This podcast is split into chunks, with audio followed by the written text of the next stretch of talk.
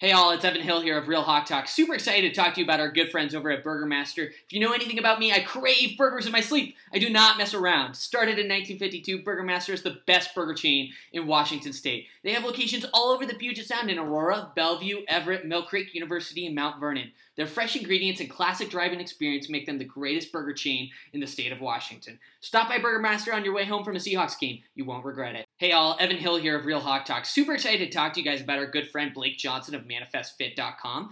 Football season is quickly approaching, and it is a struggle to stay in shape while eating burgers and nachos. ManifestFit.com is your one, only true online personal training service with workout and nutrition programs specifically based on your needs. They work with clients all over the US, and what makes Blake and ManifestFit.com so unique is that they don't believe training should be a luxury item. Now's the time to start. Head over to ManifestFit.com click on how to join and fill out the form. Their team will get back to you ASAP and help you start building a healthier, happier, louder Seahawks fan life. The skyline is etched in my veins. You can never put that out, no matter how hard it rains. City.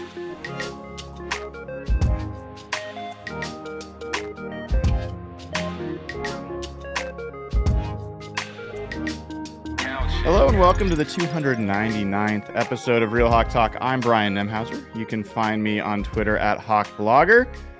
And tonight we have got a full house. We've got an all-star crew to talk about what is an interesting time to be a Seahawks fan. Uh, I think that uh, if you've listened to this podcast before, if you've been on Twitter this week, you've probably heard my perspective a few different ways. And so I'm really interested to bring in the rest of the crew and really hear where everybody else is on this. I've calmed down. The Huskies are in the national championship. That was a fantastic football game. And if you're a Seahawks fan and a Huskies fan, the parallels there were remarkable. It was NFC championship. Like, oh my God. But like, I'm pretty happy about what's going on there. We got the Pro Bowl to talk about that has some interesting implications. Um, and I think that there's some perspectives on this show that are pretty different than mine and what I expressed uh, this week. So I'm, I'm looking forward to getting to all of that. Before we do, I will just say if you haven't given the show a like, please do. Click subscribe and go over to patreon.com slash hawkblogger, sign up, get access to the Slack channel where we always take questions and uh, all the proceeds go to charity. Over $260000 have been donated. You can be part of it and part of a really cool smart fun community. So let me bring in the crew. It's been a while i feel like for dayna o'gorman. So dayna og on twitter. Dayna how are you doing i am doing great but i i, I want to say congratulations to you. To me? 299 episodes is flipping amazing brian and what you have done with the slack channel with the patreon with your following on twitter is just flipping amazing. You are are known throughout you know the seahawks community as a really good voice of reason whether you think that's true or not but i just want to say congratulations i i just think it's truly amazing that is like unexpected and very nice of you. I did I did not nobody here gets paid, so I did not pay Dayna to say that. and I will turn that back around because I'm uncomfortable with uh, with uh, praise and just say like it's really cool that we found each other, this group, mm-hmm. and that we've been able to do this. And I mean it that I mean we've done some gifts like you know Seahawks related stuff, but it pales in comparison to the to the contribution of time energy, friendship that's come out from this crew.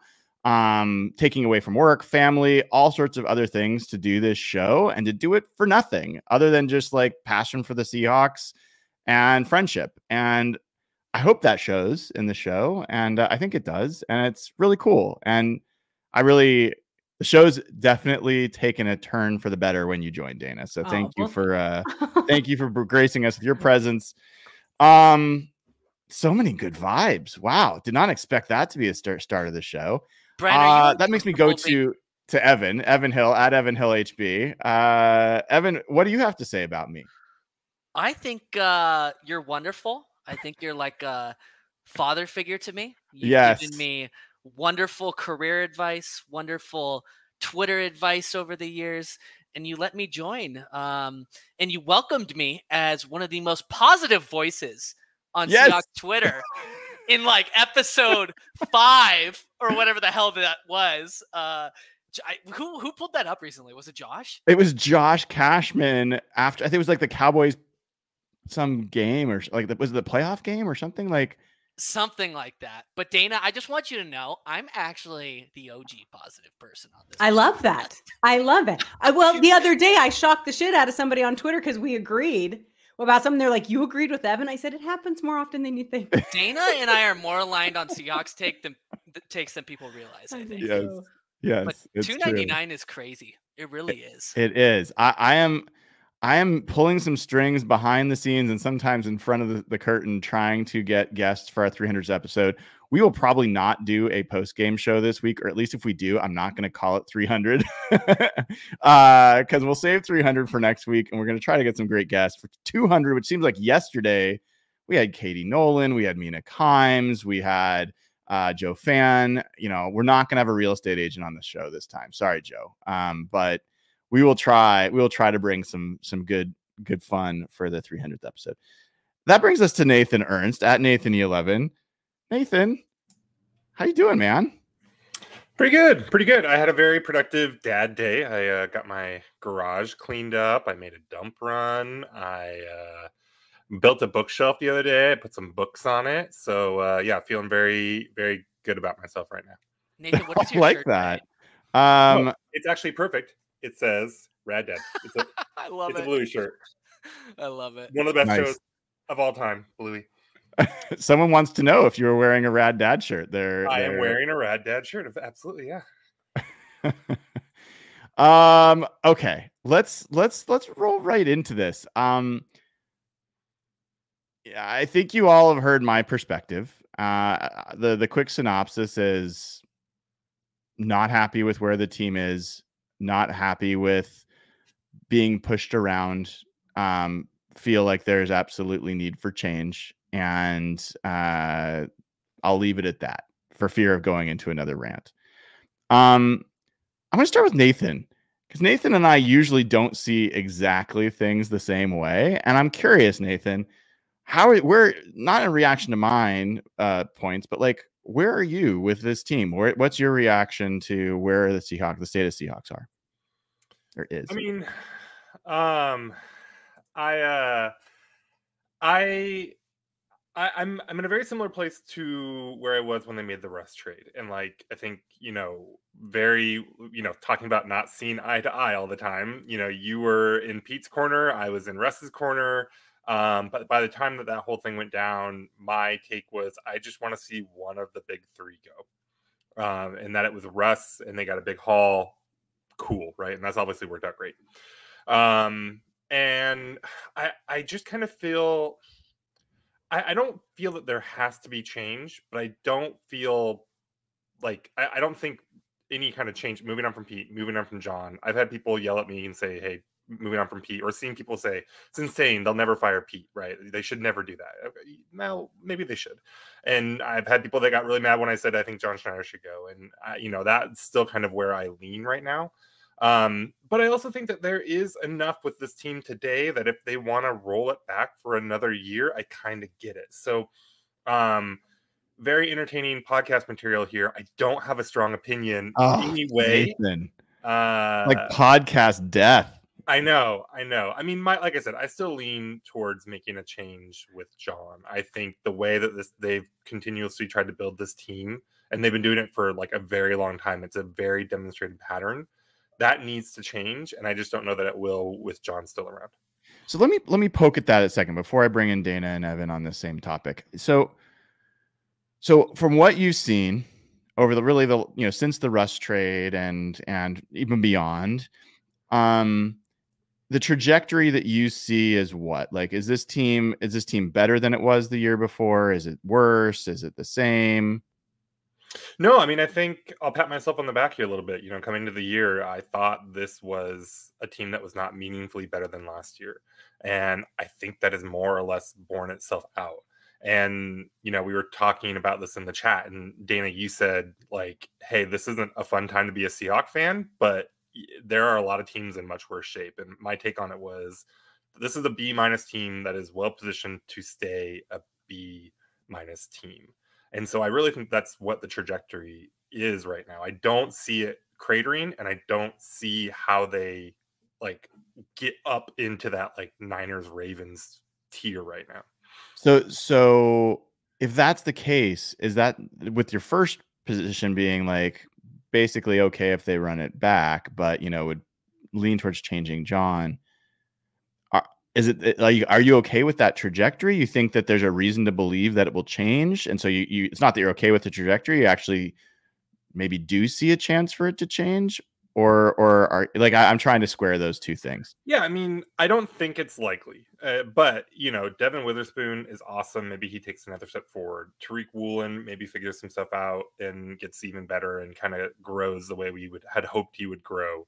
Um, you know, you have a bunch of guys that you can cut for cap room uh, Geno, you know, after kind of a, a, shaky end of the last year and up and down start of this year, like he looked awesome in the Steelers game. I saw.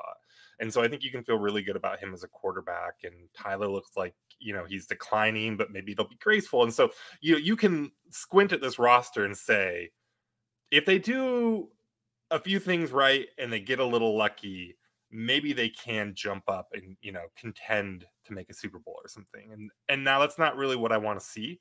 Uh, and I really don't want to see them continue to build this team the way they have with these like win now moves to just keep themselves at this B minus level. Um, but I, I I don't think it's crazy to look and be like this team could grow and get better. Okay, Dayna. Pointed, more pointed question for you. Got it. Do you, Pete, Pete and John? Mm-hmm. Do you want them back? Yes or no? I don't, I don't have as strong of a feeling about John coming back. Um, uh, I think that the last two years of the draft have almost given him a new life, right? Like we we feel a little better about what John Schneider's doing right now. Um, so I don't have a strong of a feeling about as Nathan does about John. Um, I, I would be fine with him staying.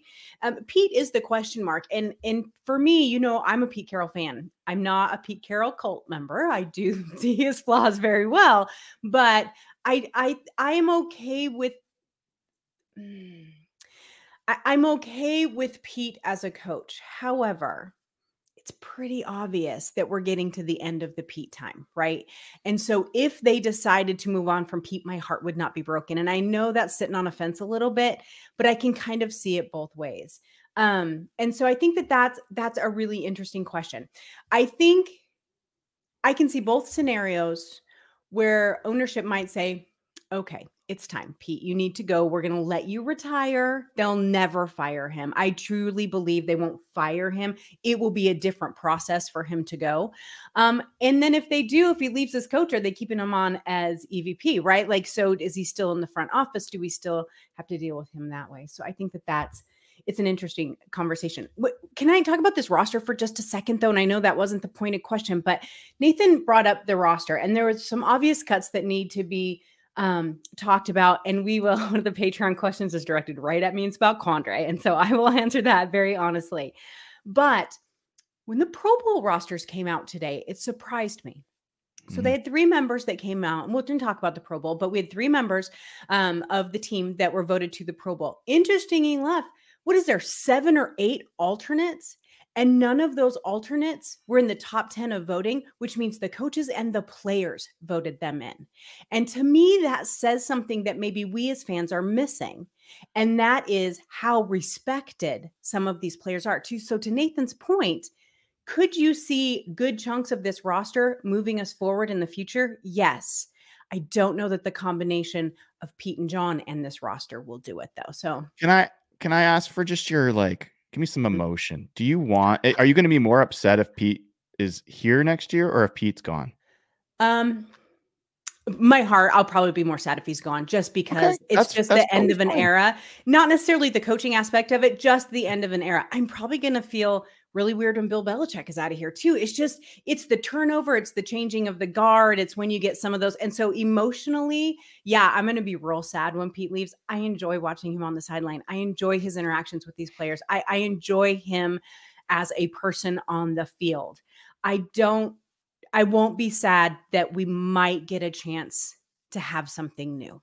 interesting. Yeah. uh, uh, Evan, uh, you've been very patient. I appreciate that as as usual. Uh, I'll try not to bully you this show, um, but I can't. No promises. So I know you want to see Pete go, so I'm not going to ask you that. What would do? You, first of all, do you want to see John Schneider go as well? Um, I I think I'd like a fresh start from John Schneider as well.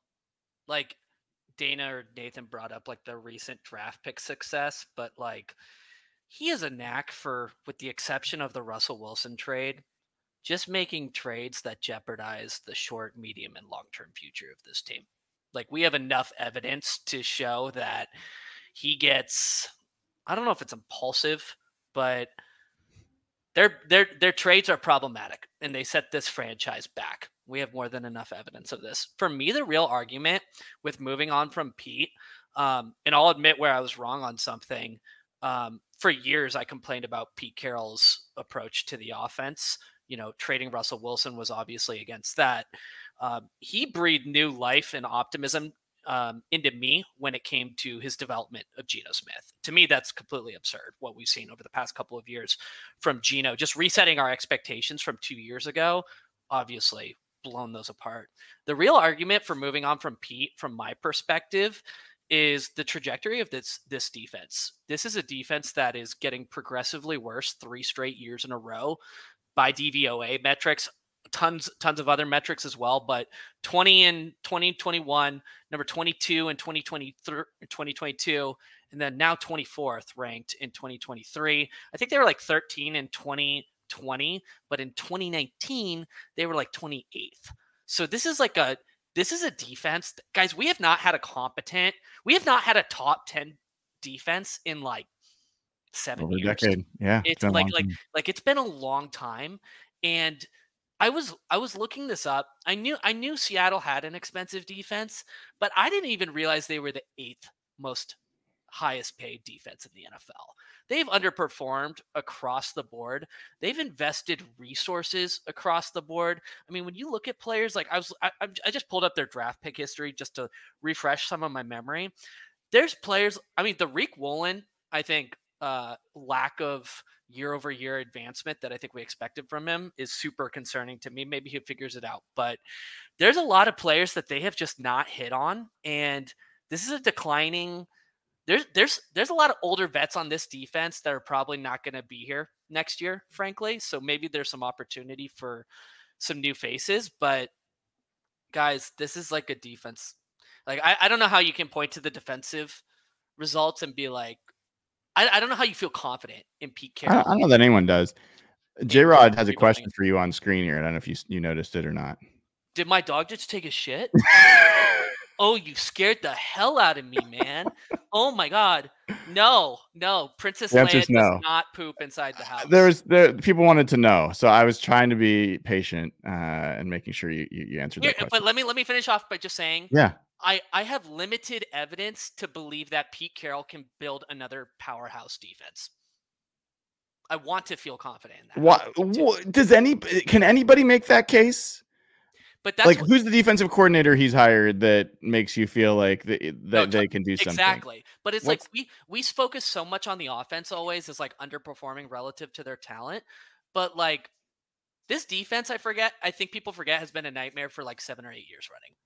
Well, okay. Now I'm going to rant for a second because we have this all on video. Uh, we have a podcast full of this where, for all the years that the battle was let Russ cook and that the offense is being held back by Pete, I was on this show and I was writing on the blog.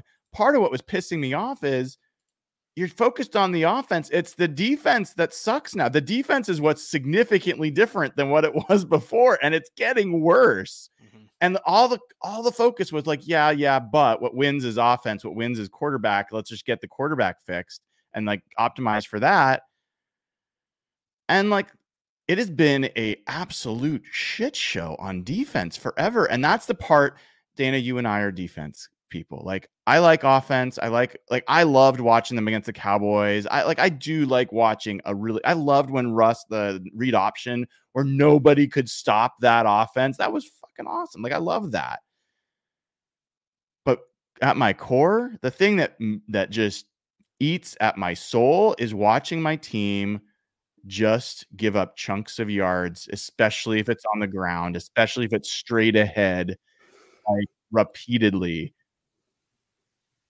And that's what we've got for Mhm. years. The like it's just that's the part, Evan, that I just I want to change and I just want it now. I, I don't I do not I do not want anything like change. Give me change. Can Uh, I can I say something about just kind of NFL coaching in general? I was I was telling Brian before the show started that I was doing some research for a different podcast that I was on and I came across some interesting stats that are NFL wide that I think because what we've talked about this Brian a million times on here you want ownership to change because you want an owner that's competitive, right? And you want an owner that's not afraid to make changes and get in that there. throws things at fans from his box. Oh, That- that's kind of owner I fined want. three hundred thousand dollars. Jesus, what a dumbass. Yeah, I know.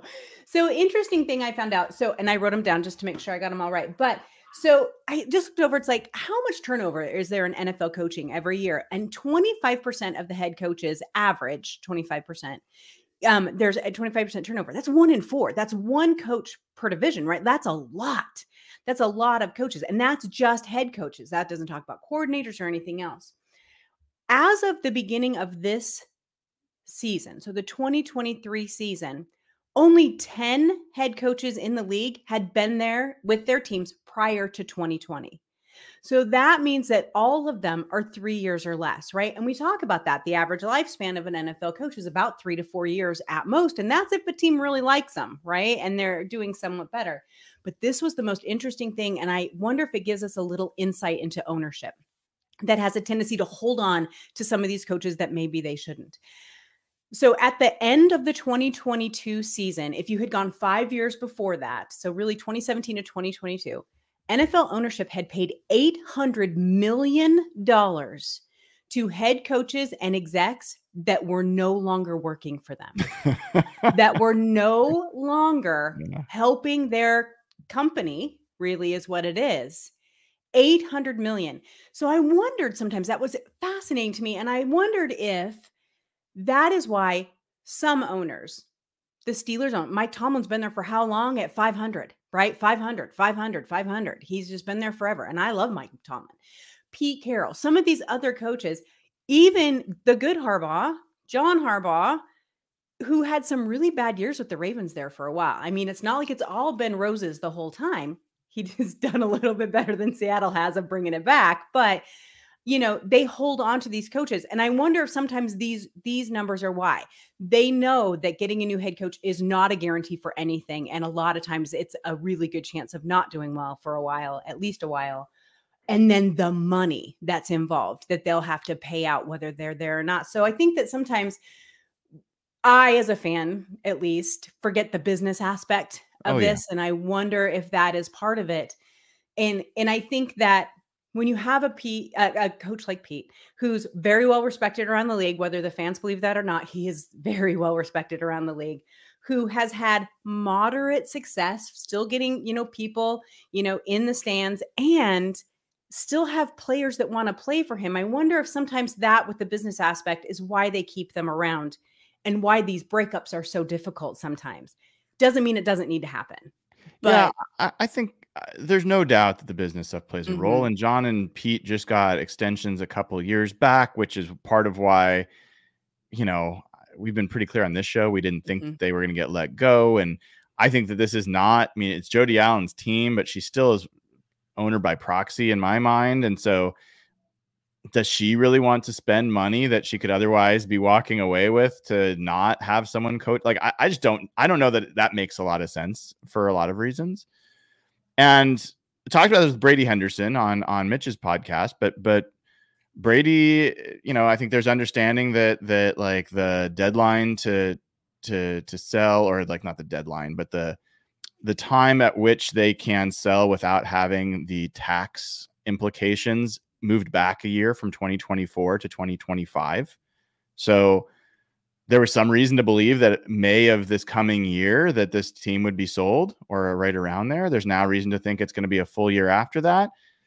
And I do I think Nathan might have been the person who brought that. I can't remember who brought it up, but like there is a question of like would Jody really fire somebody if she knows she's going to sell in 2025? And if Jody and Pete and John have all picked 2025, their contracts go to that point. Is it just all pointing to this is all going to be the same folks until 2025? Then they're going to sell and the new owner will bring in the new people. Like, is that that seems like the most likely outcome, whether I like it or not? Nathan, I'm curious, like, your thoughts on that. I mean, I guess. I mean, who knows with all the ownership stuff, right? That's uh, maybe she'll keep the team. Who knows, right? I mean, maybe she does care a ton. Uh, um, who knows? Uh, but the thing that's really hard to like, I think the reason that I don't have a really strong opinion here is this isn't like when it was Russ versus Pete, and you could. A lot of people disagreed, but like the argument was you have an opportunity, you have a, a, ceiling with a Hall of Fame, a window with a Hall of Fame quarterback. Go, you know, fire Pete, go get Doug Pederson or go get, you know, whoever the hot offensive name was at the time, right? And see if you can maximize this quarterback and ride that to a Super Bowl. Now, a lot of disagreement about that. Obviously, Pete ended up winning it, but that was the argument, and it and it made like whether you thought that would work or not. I think it makes sense that you know, hey, let's take this, you know, great player at the most important position in, in football and try to build around him and let that carry us to Super Bowl. If you fire Pete now, if you fire John now, if you clean house, what does it get you? I don't think it gets you anything. I don't think it's suddenly like there's nothing that like, oh, you just need to go get this guy, some guy that will unlock all this defensive talent.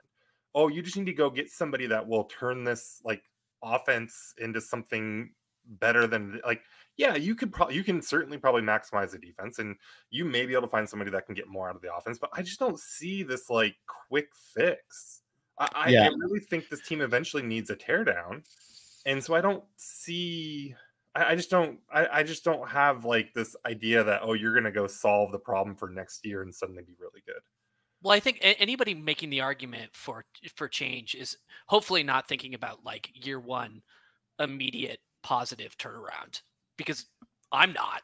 Like I want a new regime because I think they could obtain higher levels of success years two, three, four down the road. I don't think this team could be competing for a Super Bowl next year. Um, am I off base? Do you guys sense different perspectives in the fan base or? No, I I think that there is absolutely some concern in the fan base, or at least uh, some group that feels you're moving on from Pete to what? You're moving on from John to what? And I think that those are always going to be valid questions to ask. And there's this belief of, you know, we might have the best coach we're going to get. We might actually end up with another Jim Mora for all we know and go even further down and be even worse and whatever and I I've made that argument to you guys years back, right? Like I had doubts about move, uh, like really upgrading at the coach mm-hmm. position. Um, I'm at the point where I, I don't care if it's another Jim Mora. Like I'm ready. I do not believe Pete Carroll and his decisions at the coaching level, like the who he hires to be his assistant coaches, that is not a one time, two time, one year, two year. That is now a 10, 15, like almost his entire tenure here has been full of making bad choices of who to hire at those positions. And I think they ult- I think Pete's a great CEO coach, but he's not a great like he doesn't bring some specific scheme at this point or some specific coaching advantage on the field that's playing out. So like I want change there. I want change. I would be happy to have Dan Quinn come in, whatever that would look like. I also believe, and this is where maybe I'm a little different than you, Evan. Push comes to shove, I would keep John and I would hopefully convince Pete to step aside and have a new coach brought in because I think what people don't understand is how much of draft and personnel decisions is based off of coaching they the scouts work hand in hand with the coaches. Tell me that there hasn't been a change in the type of offensive lineman drafted from Tom Cable to Mike Solari to where we are now. Like it, it absolutely matters who your coaches are that are saying, This is the scheme I want to run. These are the players I need to run that scheme. And here's how I'm going to coach them up into it. And so I feel like the coaching tree is just rotten and needs to be just pulled out at the root, pulled out at the trunk, however you want to say it, and put a new put a new one in there. Um and and see if John with that person has some different results. Um that that I think would make some sense to me. I think that's definitely the hardest thing to like advocate for Pete. Uh, that's that's the biggest argument against Pete is like we really want to give him his opportunity to hire his like fifth defensive coordinator, sixth defensive coordinator at this point. I, I don't I don't have faith there, right? But then I think the problem with you know just rolling it with rolling it, uh, continuing to go forward with John is like we've seen the talent cap on this team, and we've seen like they're not like structured in a way they have not built this team in a way that they're all all these young players are going to hit at the same time they're going to have an awesome group of all pros or something like that and this is how he's been doing it forever and so you know maybe pete goes and there's a rebuild period or something like that and john gets some grace years or something like that but um yeah i don't know i think there's arguments against all of these options and i don't see anything where it's like oh do this try to maximize this try to like try to you know fix this one problem and then see what it gets you. It all just kind of looks like it's leading to a teardown to me and i'd rather enjoy a couple years with this team making the playoffs maybe they get a win you know and then go through it. I just don't i'm not in any hurry to throw away the team right now Hmm. Can I can I say this too? I'm seeing a lot in the chat, and I see a lot on Twitter that people compare um, roster building and coaching of Seattle to San Francisco. And one thing that I think I need to, I, I, I like to remind people is number one, what has all this blue chip talent and all this fantastic coaching done for San Francisco? If your goal is a Super Bowl, it hasn't done shit. They haven't won a thing, right? And that I go back to because they've been Shanahan, but that's a whole other conversation. But at the same time, at least they're in there and in the trenches. And Brian, you asked us that one time, and I think you even talked about it on here. What would you prefer? One Super Bowl and a bunch of bad years, or being a contender and all of that? It just depends on where your fan base is, what you enjoy to watch every single week. And so I think that's where a lot of this fire Pete, keep Pete, gut the roster, don't gut the roster conversation comes from is what do you truly want to watch each week? Do you want a team? Because you said you're Super Bowl or bust. Brian and I respect that, right? For me, I want, I get a little of my fan ego filled when people are like, oh crap, we have to play the Seahawks. You know what? They show up out of nowhere and beat the crap out of you sometimes. Wait, that makes me happy. Say that to you? They, well, not this year. But they have the last the time they said that to you, Um, honestly. Well, even last year when Geno started doing well, they're like, Hmm. oh, here we go again. And so it comes, but that's what I'm saying. Over the years, that was always having that respect is good for me. I want a Super Bowl. I do. Don't think I don't. I want to go into the playoffs and I want to play well. But if you're true Super Bowl or bust, then we can't constantly compare to San Francisco because they haven't won anything. And if you just want a good, so I think that's where some of this discourse lies in the Pete, not Pete. What what Nathan said, you know, what do you want to see? Do you want to enjoy this team for a few more years before maybe they go to shit for five? I, I think that's so much of it. Hmm. And none of it is wrong. It's both right. They're both right. Absolutely. we should take some patron questions. Um, so uh, Oh, I don't know. Am I allowed to do them, Nathan? Yes, you are. Dayna. Thank you for looking those up.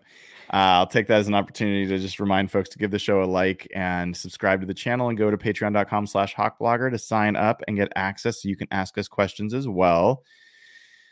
I've got a, more questions to ask of this crew, but I want to let the patrons do it a little bit mm-hmm. as well. So, Dayna, what do we have for Quite a few, a lot about contracts and a lot about do we keep this player, that sort of thing. So, this first one is the one from Mark Zuck. He asked for me specifically. Said, Question for Dayna, maybe putting you on the spot is when he said, do you catch um did you catch the clip of Quandre not helping Bobby out on the Najee touchdown? He seemed this way last year as well until he showed up for the last 4 to 5 games. Is he acting like a leader? Is he a bad fluent influence on the other players? I don't think he's a bad influence. But there is something dreadfully missing from Quandre Diggs the last couple of years that I saw, in my opinion, that spark when he first got here. He was so excited to be here and he had all those interceptions. You guys know I've been waiting for pick six from him for three stinking years now, right? And we just haven't got it. I, I'm I'm over that. And that makes me a little sad because I do enjoy him as a player. But does anyone feel any different? I mean, he's just meh now. It's not like he's like blowing insane coverages or Sure. anything, but it's like we I think we rightfully expect um high performance from him because he's one of the highest paid players on this team. Maybe not one of the highest, but he's like top 6 or 7. Next year, Right? next Yeah. year he will be for sure. I mean, next year, let's just be clear, he's at 20 22 million in cap hit. Don't think they're going to go with that. Yeah, I mean, uh I, he's I been feel like better a- since Love uh, started playing with him, but it's still it's still like the tackling. There's some people that seem to not care about the tackling. That's so weird to me. Like, why do people not care that a safety tackles well? Can somebody explain that to me? I think maybe it's more about the fact that they value the coverage part more for the No, and I get that, but like he's put in some pretty bad tackling performances. Yeah, yeah, I think the I mean the one thing with him is he's not supposed to be your Cam Chancellor, right? no, Uh, and the thing that he is supposed to be good at, he's still good at. He's he's not like a bad coverage player at all. Mhm. Um, so if a lot of the guys around him are doing their job, um, then I think Quandre's tackling is passable, right? It's not good, um, but it's not. It, it shouldn't be a problem for what they want out of him, and it's a problem because other guys who are supposed to be doing the cleanup and the tackling aren't.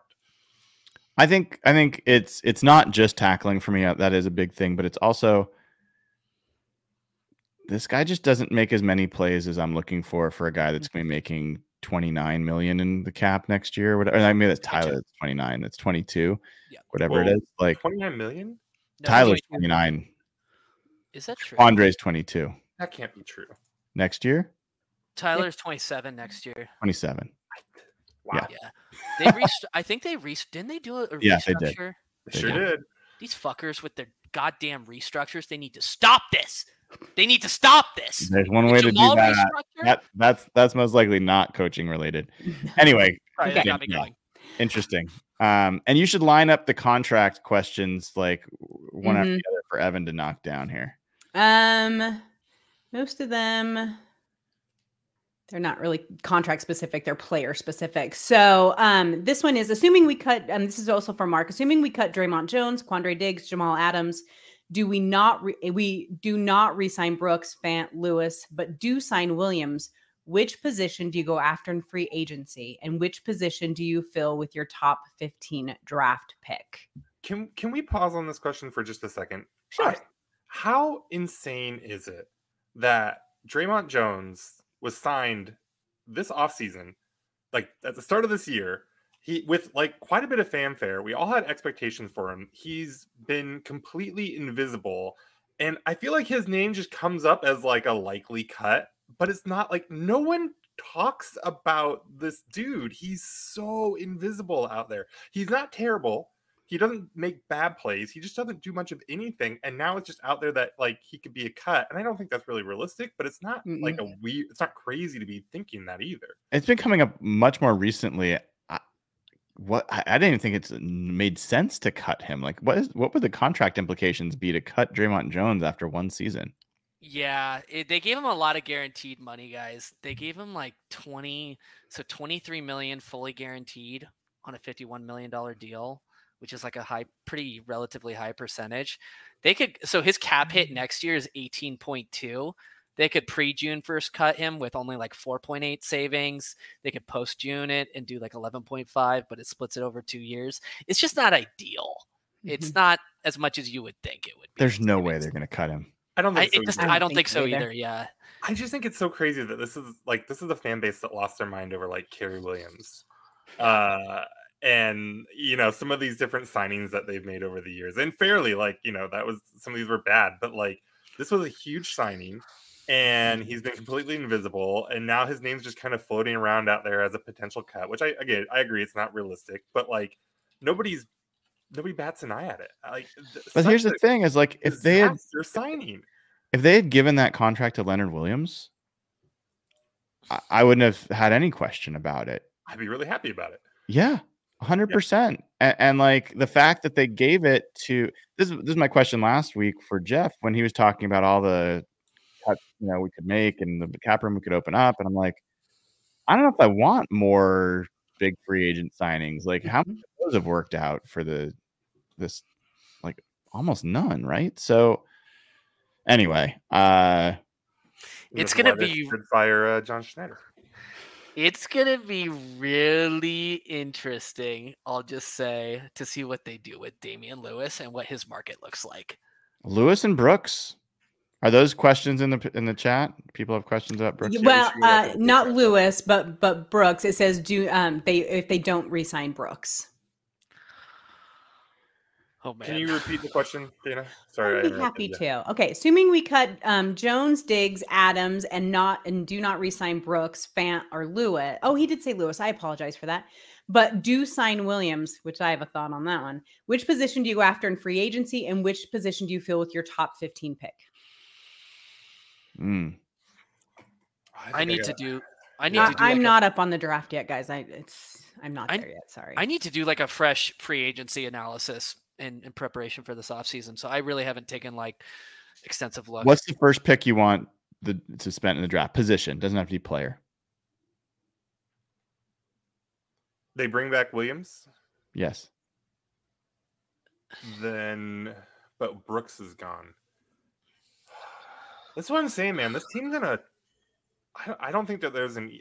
It's it's like if it's middle linebacker, I'm okay with that. If it's offensive, like interior offensive line, I'm okay with that. If it's offensive tackle, yeah, they I think they almost like are going to have to draft an offensive tackle high or or get a like starter uh capable offensive tackle. Mhm. Uh, just Because you don't believe Abe Lucas is is a sure, sure There's thing. something there. Right. Right. Yeah. Also, like cross. None of you said quarterback. Oh no, I don't. Oh. I don't.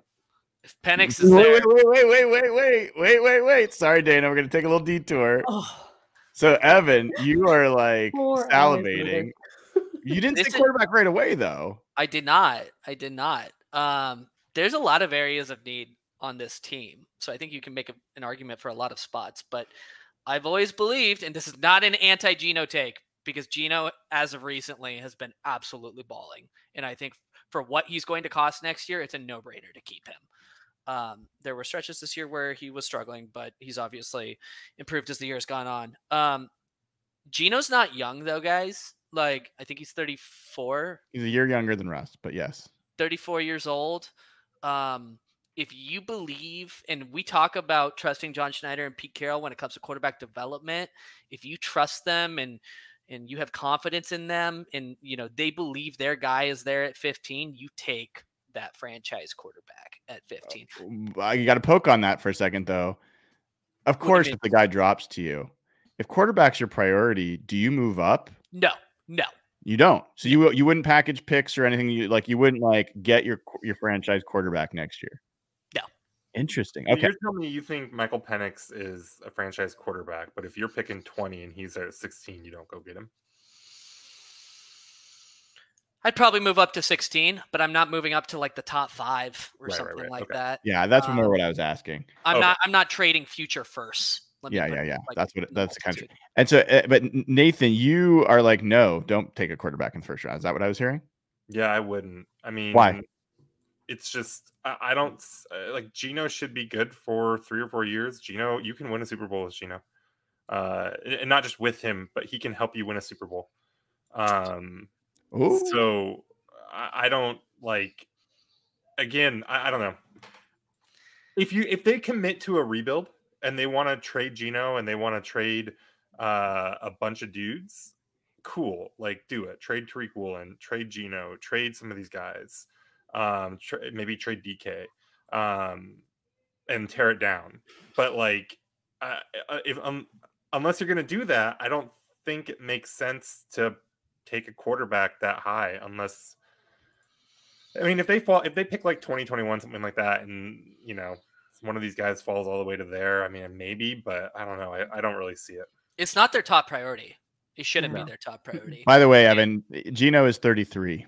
Not 34. yeah. Okay. Can can I say that this is interesting because I I went on the Slack channel and again, if you have not joined the Patreon, you get access to the Slack channel. You could have answered this question too. So I got on there and I said I was going to regret it, but actually it turned out fantastic. And I asked everyone on the Slack channel um, if focusing on the quarterback position, leaving coaching out of it because I didn't want to be a mess.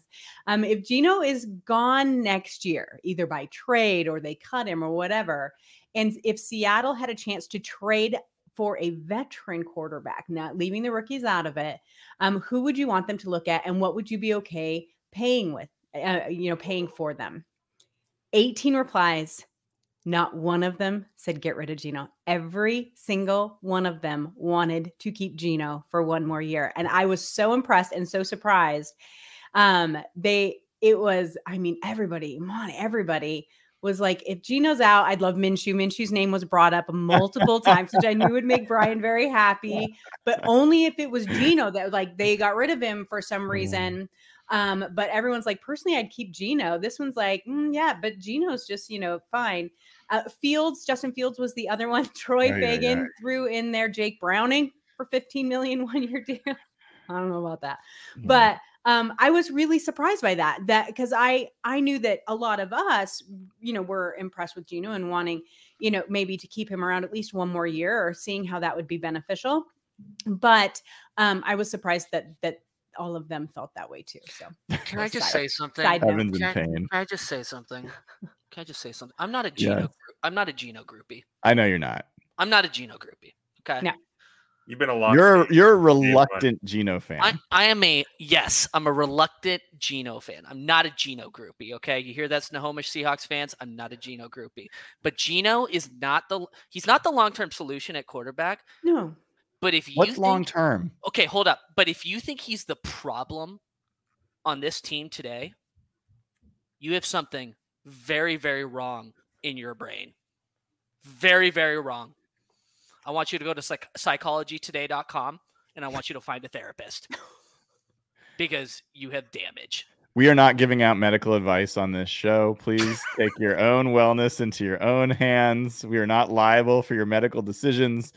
Uh We I- should get a better help. Uh, isn't that what it's called? I Better help. Uh, Uh, yeah, and then something like every week we can tell you why Mm. you're crazy for not liking I- a player. okay I just I hate better seeing that take, man. I hate it, seeing it every is single it's week. it's bizarre and look I, I I think i agree very much with what nathan said which i always do um i think geno is a very very good quarterback i'm really happy to have him on the team i don't think there should be a question about whether you bring him back where i think that there is a disconnect where there's like a breakdown in the conversation is everyone seems to think drafting a quarterback means that's f- because of Geno. I think you got to friggin' do that because of Drew Lock. Drew Lock is the person that should not be on this roster. He has no future. He will never be as good or better than Geno. So get rid of that position, pay less than you're paying there, hopefully, but maybe not. Or have a first round pick that gets a year behind Geno. And if they end up if they end up actually pushing Geno for for a spot, great. Then you move on from Geno. If they don't, but they're very good, that's also good. Bill Belichick traded Jacoby Brissett and Jimmy Garoppolo for a lot of draft capital. So, um, Can I answer just one question? Yes, that came up in please, go ahead. So he answer the he- question, uh, restate the question, so people listening and not watching can uh, know what you're answering. Good point. Jen Maz in the chat asks, "How's Geno tracking on his incentives?" He had five different incentives in his contract that each escalated uh, his additional base salaries by two mil each. I'm just pulling it up real quick, but he's on track to not hit um, four out of five of them. So if you remember, the deal was reported as three years, 105 million. It's really three years, 75 million base, and it escalates if he hits those incentives. So what it is is um so okay, here it is. So the only one he may hit is 80% playtime, which he does have, and the team has to net either 10 wins, they're not going to do that because they're eight and eight, or make the playoffs. So if they make the playoffs next year or next week, uh, then his salary for 2024 will increase by 2 million. Right now, he's slated, let's assume they don't make the playoffs, it's 31.2 million next year. If he, they do make the playoffs, it'll be 33.2 million. Wait, does that have any impact on this year's? No. Okay, it's just next year. Yep. Okay. Interesting. Anyway, so I I just think I think people keep getting a little lazy on that conversation, and I don't think it's about Geno. I think that should be a no-brainer. But I think they should. I think they should draft a quarterback, and if if they really like Michael Penix and he's there and they're at 15, I'm not going to hate that pick. The the value potential if you hit that pick, the value for this franchise is 10x of what any other position if you hit that pick. And I think they got to be taking lottery tickets at this point. Like they got to be swinging big. My second position is exactly what Nathan and I again agree. Interior offensive line um, or offensive line in general. Like that's, I would be happy. I will be the things that will just set me off is Jordyn Brooks, Damien Lewis getting long term deals. Those guys are not spending second contract money on those two guys is not going to help this team get significantly better. There's nothing worse than just overpaying like a very mediocre talent um, just because you have the need there. Yeah. It's just not worth it. I disagree about Brooks, but I think we've answered every question but the Patreon question. we did. We did. We did a little bit. Okay. We, we can move on to the next one. We, we All right. the first half. questions. So, all right. So this one is from Sam Brown. It says, "As and let me tell you, his name is Sam Brown. Justin Fields is a Seahawk. That's just just so you know where his head is at. Love it, Sam. So it says, as a hypothetical, let's say Seahawks fire Clint Hurtt, but keep rolling with Pete, which I think many of us can agree is not ideal. But who would your top choice for replacement, assuming no current DCs are planning on making a lateral move? Anyone stick out? We talked about this in the group chat a little bit, and I don't think there were a lot of Mm-mm. interesting No suggestions. clue. Yeah. Um, I don't know that I hate the idea of promoting Karl Scott. Um, so uh, I was listening to the Seattle Overload podcast, uh, Griff and Matty Brown. Uh, Griff uh, has been talking about Brandon Staley, which I'm sure would evoke some emotions. But uh, the name that they threw out that I'd be, I was shocked and I did not like. Uh, what what would you think about Kris Richard coming back? No. no. I know. Sorry, that was hilarious.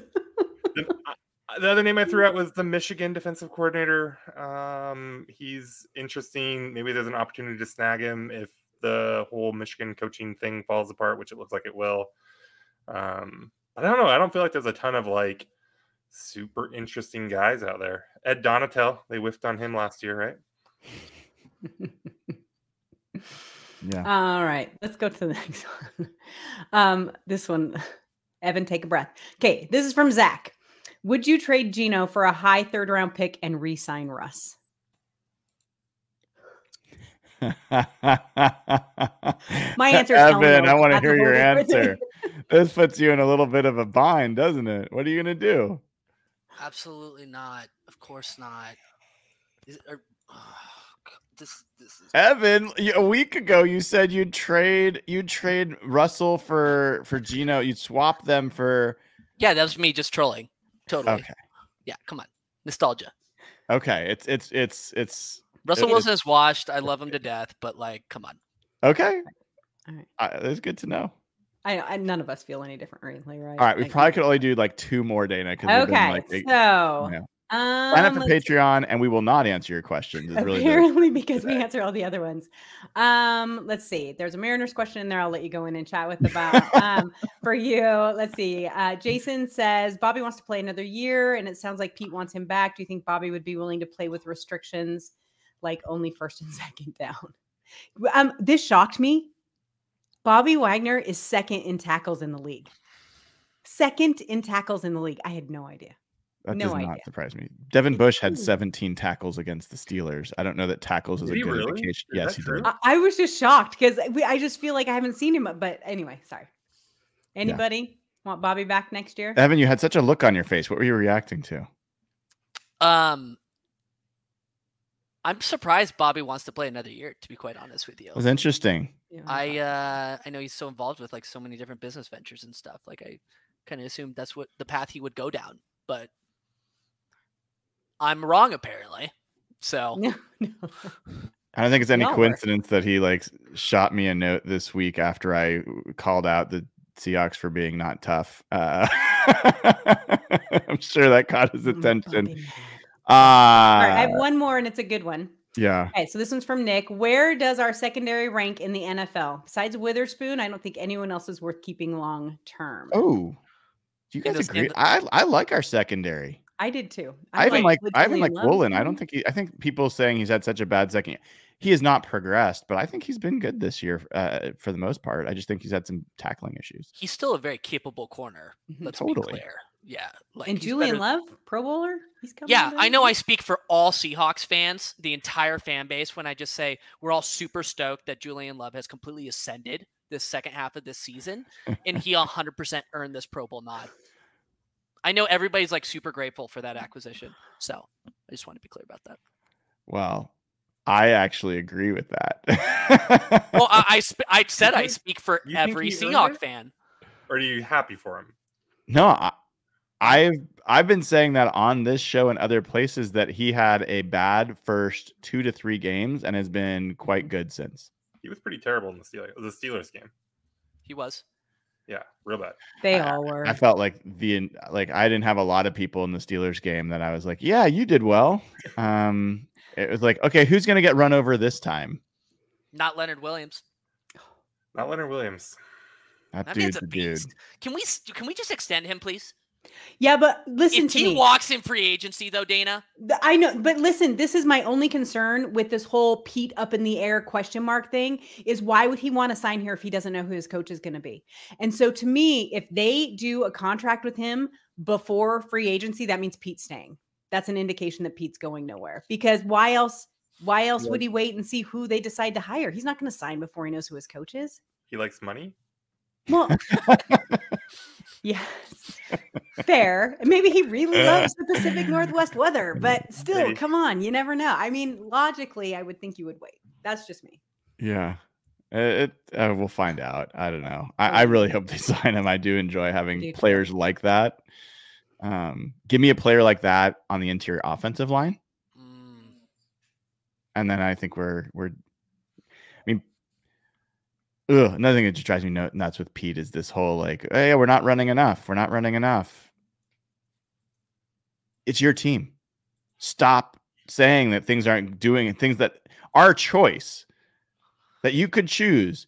If he overruled a call at the one yard line of the Super Bowl, supposedly, he can overrule a game plan in week seven of the NFL season. So, shut up about we haven't done something enough or we weren't prepared. Like, enough, dude. Like, that is even if he's taking bullets for somebody else, whatever, man. Just get your shit straight. Like, play the game you want to play. And if you lose playing that game, great. But, well, not great, but at least, you know, stop with the stop with the subterfuge. God. Counterpoint: Don't run the ball more. That's it. you don't need to do that. haven't had that Well, if you were coach, I would expect you to say, "We passed the ball. We didn't pass the ball enough." Actually, I wouldn't expect you to say that because you would pass the ball enough because it would be your fucking team. Right, right. Ugh, anyway, sorry, Dayna. Uh, One more if you want to hit one more. Yeah. Okay. Hold on. I closed it. Hold on. I got it. Okay. So, Oh no, you got it. All right. all right. So this one, um, it's from I can't see who it's from. Oh, New Year, New Bruden. okay. Cross hasn't taken a step forward. Abe's knee sounds like it might be a constant concern. Is there a single position on the O line that doesn't need to be upgraded? I love that question. I know. For don't- me, the answer is like on a one-year deal, or he's. he's a one-year deal, so he'd he'd have to be re-signed. But yeah, I think you bring Evan Brown back, and between him and Olu, you're totally fine at center. Yeah, Yeah, I like those two also. I think you're probably fine with Charles Cross. I don't think you're. I don't think you're like. I don't think that you're drafting a new left tackle. Um, think but I don't know that he looks like he's gonna be a Pro Bowl level left tackle. Does he look like he's going to get a second contract? Yes, I think so. That's the problem. He's just good enough Mhm. to be like he is a plus starter. He is not like he's an above average starter, I think. I think he's fine. Four letter F word, fine. You know what I I mean? It's like, what do you do? Um yeah, really bummer about Abe Lucas. He was uh, of everyone on the line, that was the guy I enjoyed watching play the position the most and actually brought the most physicality to kind of how they played the position and bummer. Bummer, bummer. Those chronic knees, though, there's nothing you can do about them. I hope I hope there is. Maybe sometime we'll get lucky. But um, all right. Well, thank you for the patron questions. Thank you, Dayna, for asking them. I know we're at the hour, so we're gonna we're gonna wrap this up relatively quickly. We will not be going for 90 minutes tonight. Um, I did not write my Cardinals my like tail of the tape this morning. I don't really give a shit what happens in this game. I don't give a shit. I don't Okay. care what happens. I don't care. They could win 75 to 1. It would not, you know, it will no, do nothing for me. So I don't care. I don't care what it means. I don't I certainly don't care if they back into the playoffs for a second straight year. Um so does anybody care? Do any of you care? I, I cared I'm enough not- to buy tickets to the game. Yeah, that's right. I can Do you have your paper bag ready? is is Josh is Josh gonna come through for you? I don't know. I need to project manage him a little bit harder because he You do. hasn't he hasn't sent me updates. Josh is going to the game too. Um so if you're going to the game, by the way, this week, you're a Seahawks fan because you're a Seahawks fan listening to this podcast, please tweet at us. Let us know what you're doing pregame.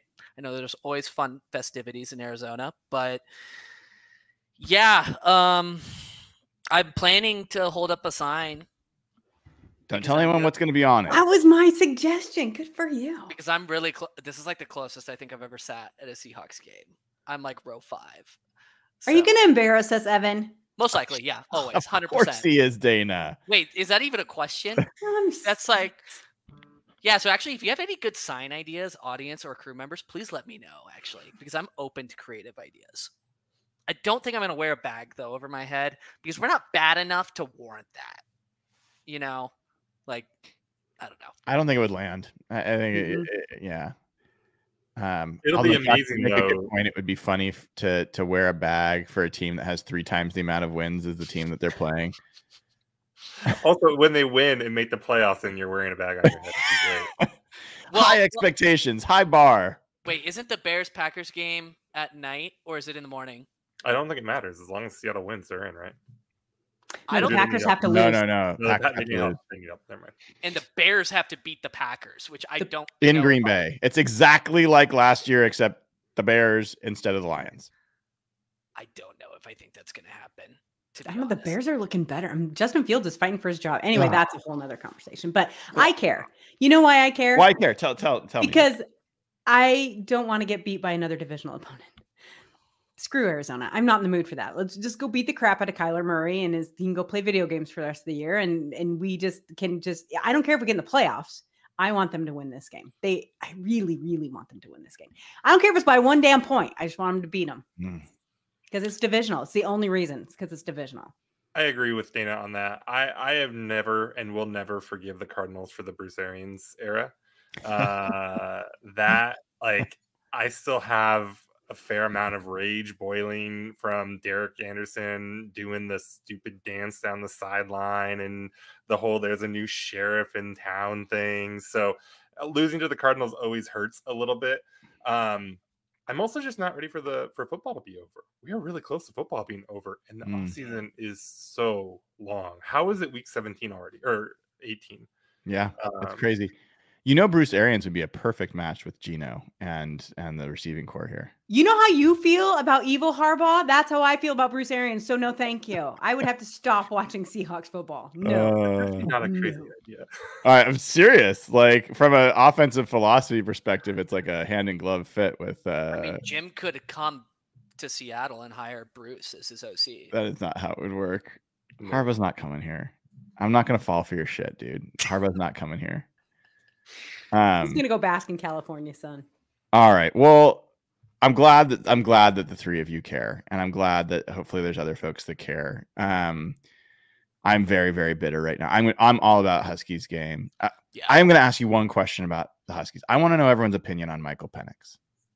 If the Seahawks took Michael Penix at 15 or 13 or 12, wherever they're going to be um, in the first round, what is your reaction? Dayna, yours first. Do you have an opinion? Do you know enough about this guy? I don't know t- how tall is he. He's Very, tall. He's a tall. very big boy. I'm in. Sure, why not? How's He's it a going? lucky. Looks good. Listen, I can't start college evaluation until January. Okay, okay. I. I, I, I, I know that a you on lot the of people spot really unfairly. like him. So anyway. Okay, Nathan. I was ready to talk myself into Malik Willis and Desmond Ridder. So yeah, I'll be excited. It'll be great. and Evan. Absolutely, Yeah, absolutely. yeah. It Yeah. would annoy Duck fans too so much. Well, Wow. actually, I don't know about that. There are a lot of Duck fans. I have a lot. I mean, my son went to U of O. I've got my best friend growing up went to U. Like I grew up in Oregon, so I like I have a lot of Duck fans around. They're all, all of them, almost just being like, it is hard to not respect Michael Penix and that team. Like he is just special, and His pocket people people always are like his offensive line is so good and it is good, but when it collapses under pressure, his pocket presence is elite.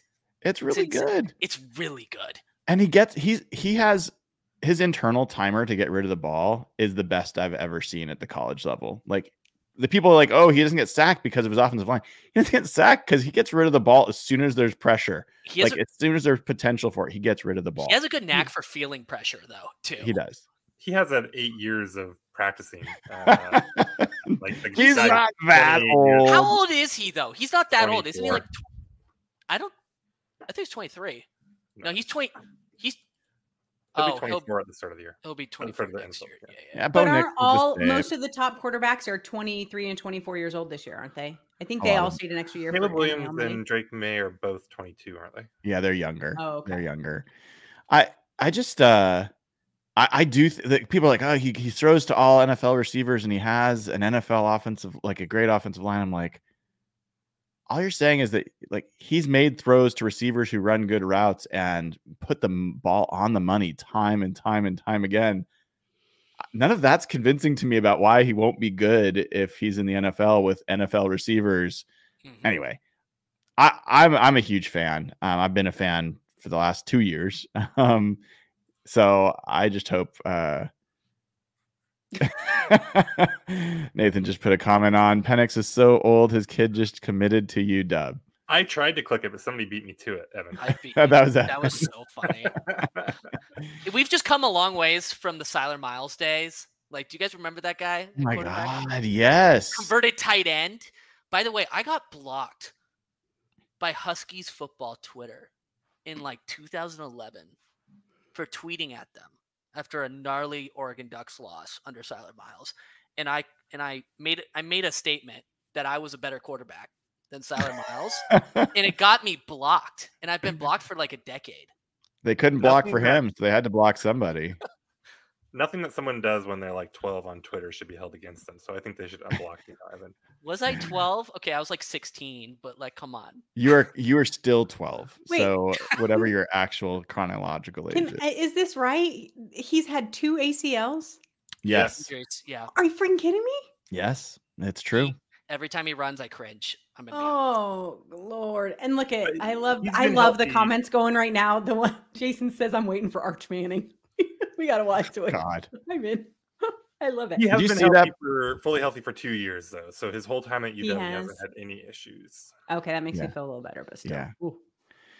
You would love this kid, Dayna. Like I've I'm I'm you would be now starting my college stuff. That's why I said we needed to bring Emery on because I'm starting to watch that stuff now. So That's, I'll- and the other I'll- thing that people people don't get. I'm not. I am not comparing him to Peyton Manning. So just like make clear, I'm not comparing to Peyton Manning.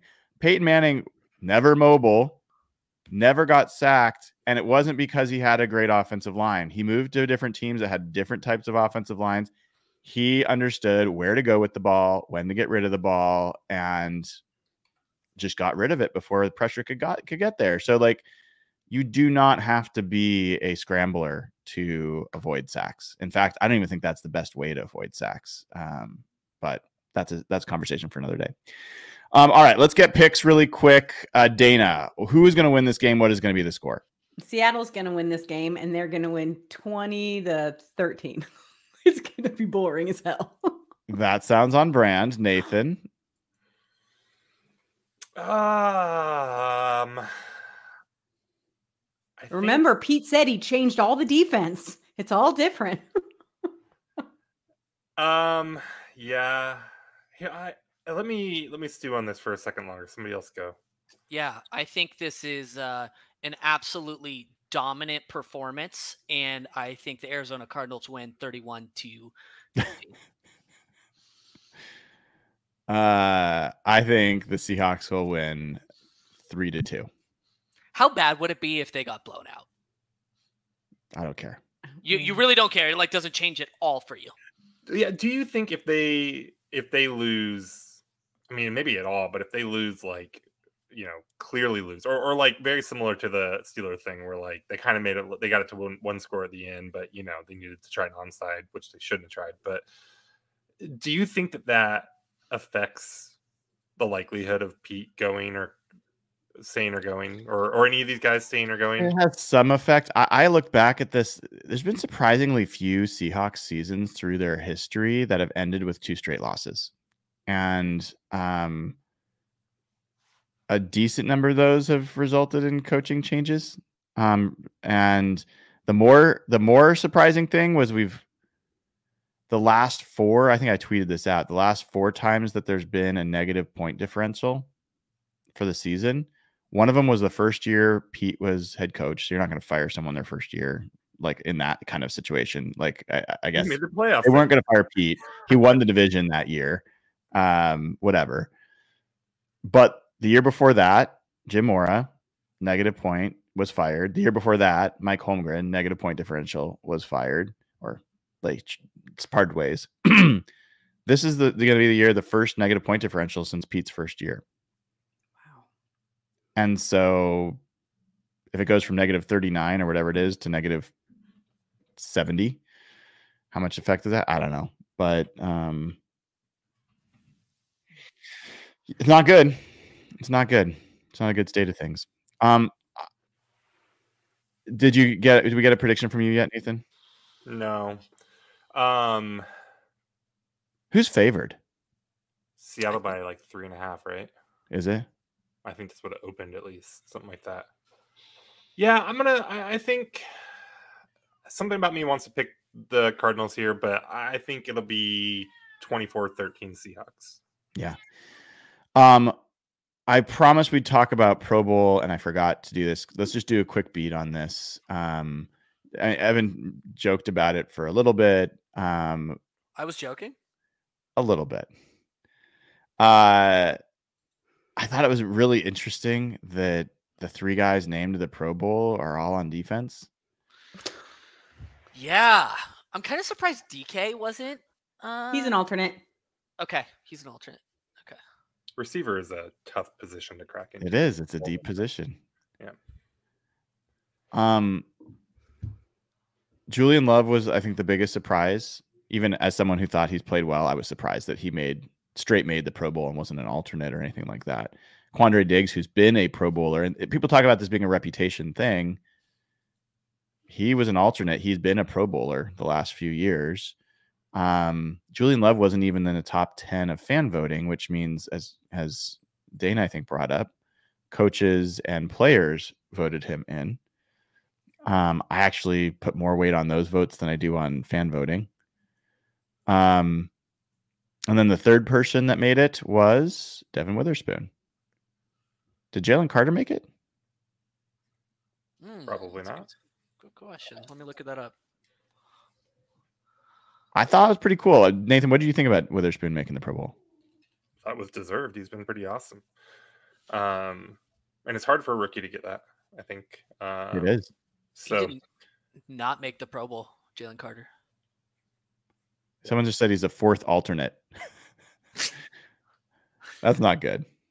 That's I not don't know that this uh, means anything about the two, but I mean, I don't know. Who cares what Jalen Carter does at this point? I think Witherspoon looks awesome, and so if Carter's great, if he's terrible, whatever, uh, Witherspoon looks great. Yeah. I, I'll admit I wasn't sure that they were going to have any Pro Bowlers this year. Um, so three was a lot more than I expected. Um, Yeah, I mean, it's it's kind of a joke. I mean, Bobby doesn't.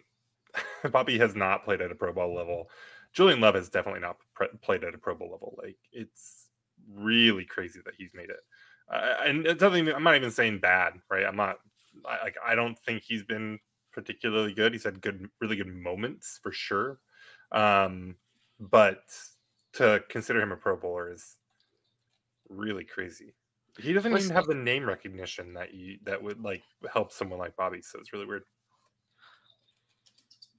I don't think CJ Stroud uh, made the Pro Bowl either. That was kind of Josh surprising to Allen me. didn't make the Pro Bowl. Mm. It was Tua, Lamar, and Patrick Mahomes. yeah, yeah, yeah. I'm kind of surprised Stroud didn't make that. I'm sure he's an alternate or something, isn't he? I don't know if I'm seeing that, to be honest. It's interesting to me. Is, Yes. w- I'm sorry. He is No, an you're alternate. You're good.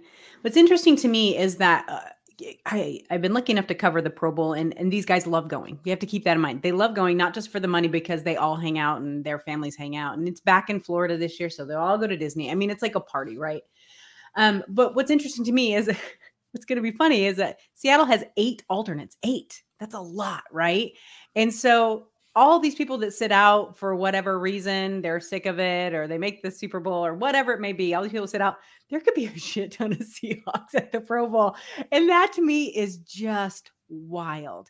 And that goes back to my original comment that I said about Pete and the way people feel about the Seahawks. Other players feel that way too. They they because all these people came from the coach and players vote because they did not make the top 10 in regular voting. So it's it's interesting to me that they get so much recognition. And it's, you know, Michael Dickson who deserves it, DK, peop names that people know, but then Geno's back in there, Kenneth Walker's in there. You know what I mean? And so that that's always fascinating to me. But again, we remind everyone it's all pro that matters, not necessarily the Pro Bowl. Can I end on one last trivia question with you guys? Yeah. Um, so certain players, you know, have incentives for making the Pro Bowl in their contract, like as negotiated. The Bobby Wagner one is 750k was announced today. But what do you guys think is like the standard NFL paid um, incentive for all player contracts to make the Pro Bowl? Like, what do you guys think they get paid? It's a single check. Like 250. Wait, just like for making the Pro Bowl, or like as part of an incentive, like boilerplate incentive?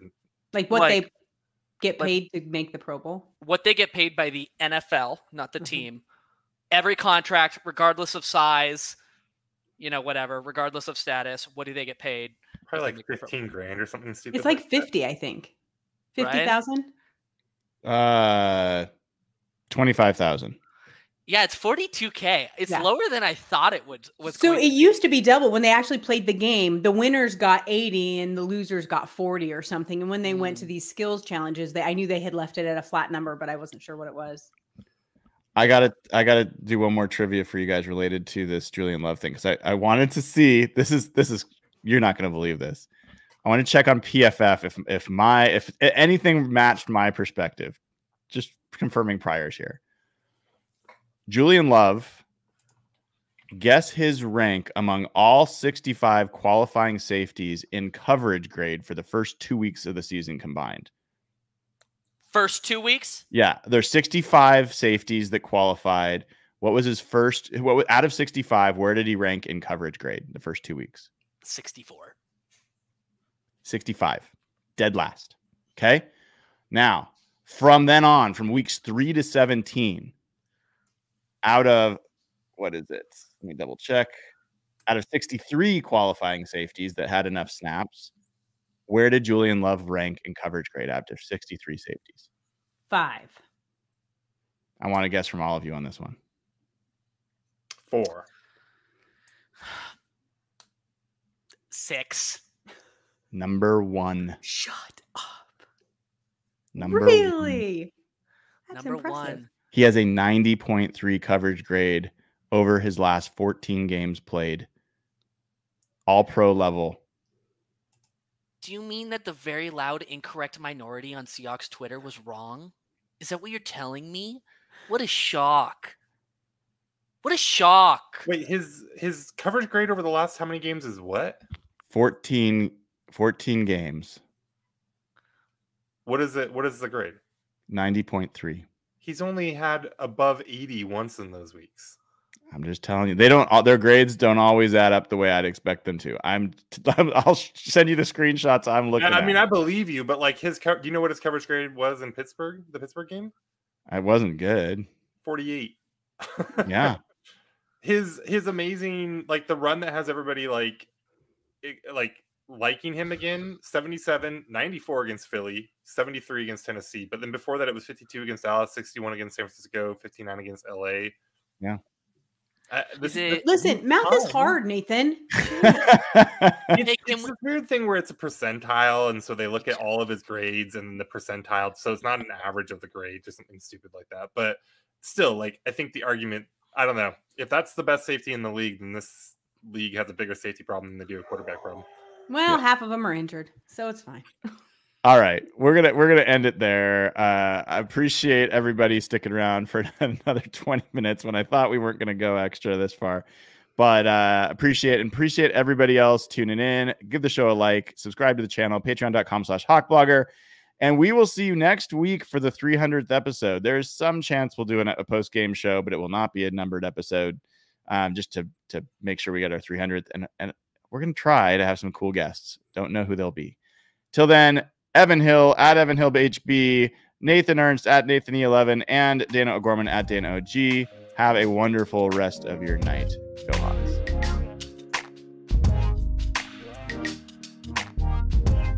Hey folks, this is Brian Nemhauser. Thanks for listening to the show. Hope you enjoyed it. I want you to know that Real Hawk Talk is available on all major podcast platforms. Go ahead and subscribe. Have all podcasts delivered directly to your phone after each and every show. And then go ahead and leave us a five star review. Helps us out, gets more people to the show. Then, if you haven't already done it, go to patreon.com slash hawkblogger and subscribe for just five bucks a month.